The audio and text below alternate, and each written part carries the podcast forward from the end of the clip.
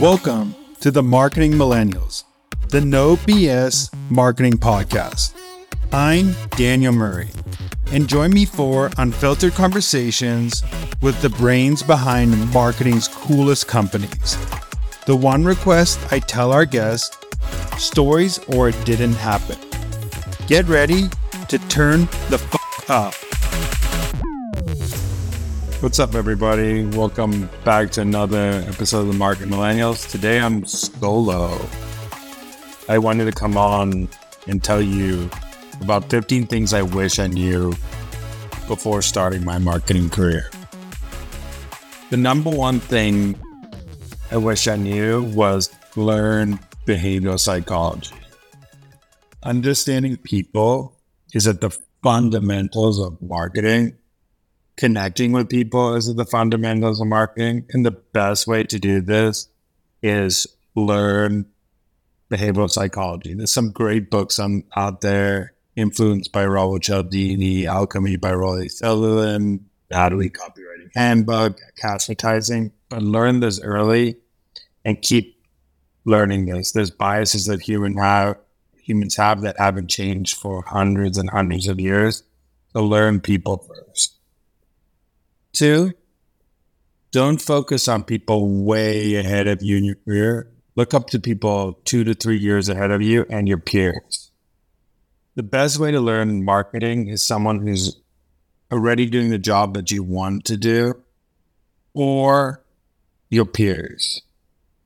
So find someone in the same place, the same time, same skill, skill level to partner up to learn from.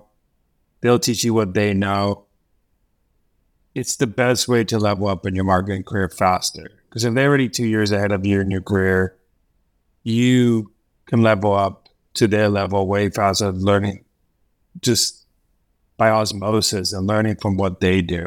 One when I started my marketing career, I learned from my manager. I sat close to him, and I learned so much faster just by watching what he did, learning from what he did. So don't look up to people who are CMOs right now, or unless you're a senior VP of marketing, look up to people two to three years in your career.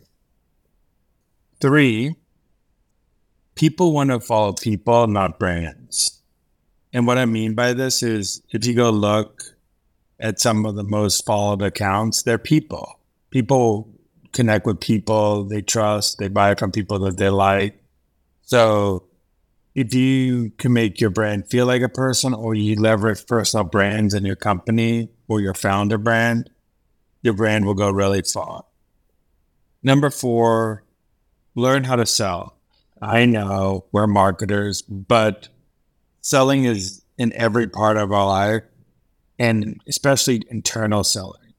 Selling your idea to management, selling a campaign, selling your promotion, everything in marketing is selling, and also learning how to sell will make you a better copywriter, direct response copywriter. So learn how to sell, spend some time in sales. Sales is a life skill. Learn it quickly. Number five is double down on your strengths. I see too many people trying to take a skill that is a D grade for them and try to make it a C instead of taking something that's a B plus and making it an A plus it's better to be great at a skill in marketing than average in a bunch of skills. So find w- what your strengths are and just double down and keep learning those. Number six, network. Your network in marketing as you grow in your career gets more and more important. And it's someone you can lean on if you have a question about community, you have a community person, if you have a question about demand gen, you have a demand gen person, but also it can help you get your next job. It can help you hire your next best hire. So network, network, network, network. Go to places where marketers hang out. Go to conferences and do this early in your career and often. Number seven, learn and or earn. You either need to be learning in the job or earning in a job. If you don't have learning or earning, you need to find a new job especially in the early in your career, learning is so important. So don't just pick a job for the money, pick the job to learn. But if you are picking the job for money, make sure that you keep on growing and earning in that job and not staying stagnant because otherwise you're going to be lost in your career. So it's better to find both that you can learn and earn. But if you had to, you have to pick one or the other. Number eight, it's your career. It's not your parents' career. It's not your friend's career. So follow your path, run your own race. I've made this mistake of trying to impress people early in my career and picking jobs that I didn't want to go into. Just focus and run your own race. Pick a job that you think you're going to be great at. Don't do it for other people. Number nine, take risks, especially early on in your career. Try new things, do new things. It's riskier to not take risks at the beginning of your career. Earlier in your career, it's the best time to take risks. So do it earlier and often when you start your career. Number 10, I think. Sorry, I'm being lost. Don't chase trends, chase your audience. And what I mean by that is always be audience focused. Follow where they are, follow what channels they are. Always look where your audience is. It's a, it's helped me. Don't go on the newest channels of your audience. Don't hang out learn why people are on it, but be, always be audience focused, customer focused first. Number 11, always negotiate your salary. When you're offered a job, the company has a salary band. So they might have a salary that's 50K to 70K, what you, you, that they can hire for. Don't take the first offer. Always push to get more money when you first getting a new job because your next raise might have been that salary that you got at the beginning. So always negotiate your salary. Number 12, hard skills get you hired, but soft skills get you promoted. And what do I mean by that is be a good person, be compassionate, learn how to interact with people in your company. Skills only get you so far, but learning all these soft skills of compassion, empathy will get you so much further in your career, especially later on, because a lot of people will have skills, but that's what what will separate you. Number 13, you teach people how to treat you. And what I mean by that is if you respond in one second to everybody, they're going to end up expecting you to do that, even though it's not required or if you let people do certain things to you, they'll keep on doing it until you speak up or you say something. So set expectations up, up front of how you work, how you do things, because otherwise you're going to feel bad and get overrun by people. And that's not a smart. It's happened to me before.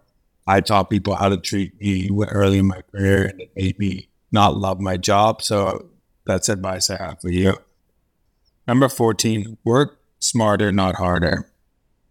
And what I mean by that is there's so much tools out there to help you automate manual tasks out there.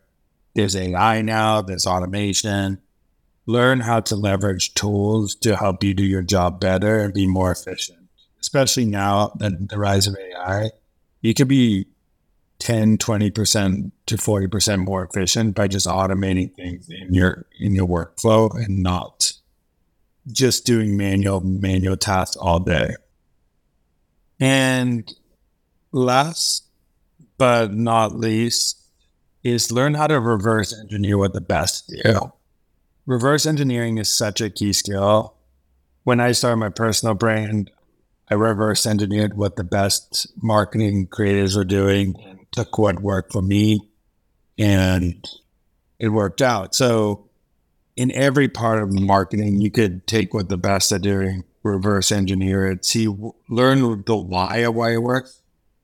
Don't try to change the wheel. Just innovate about, innovate about, innovate on the current wheel.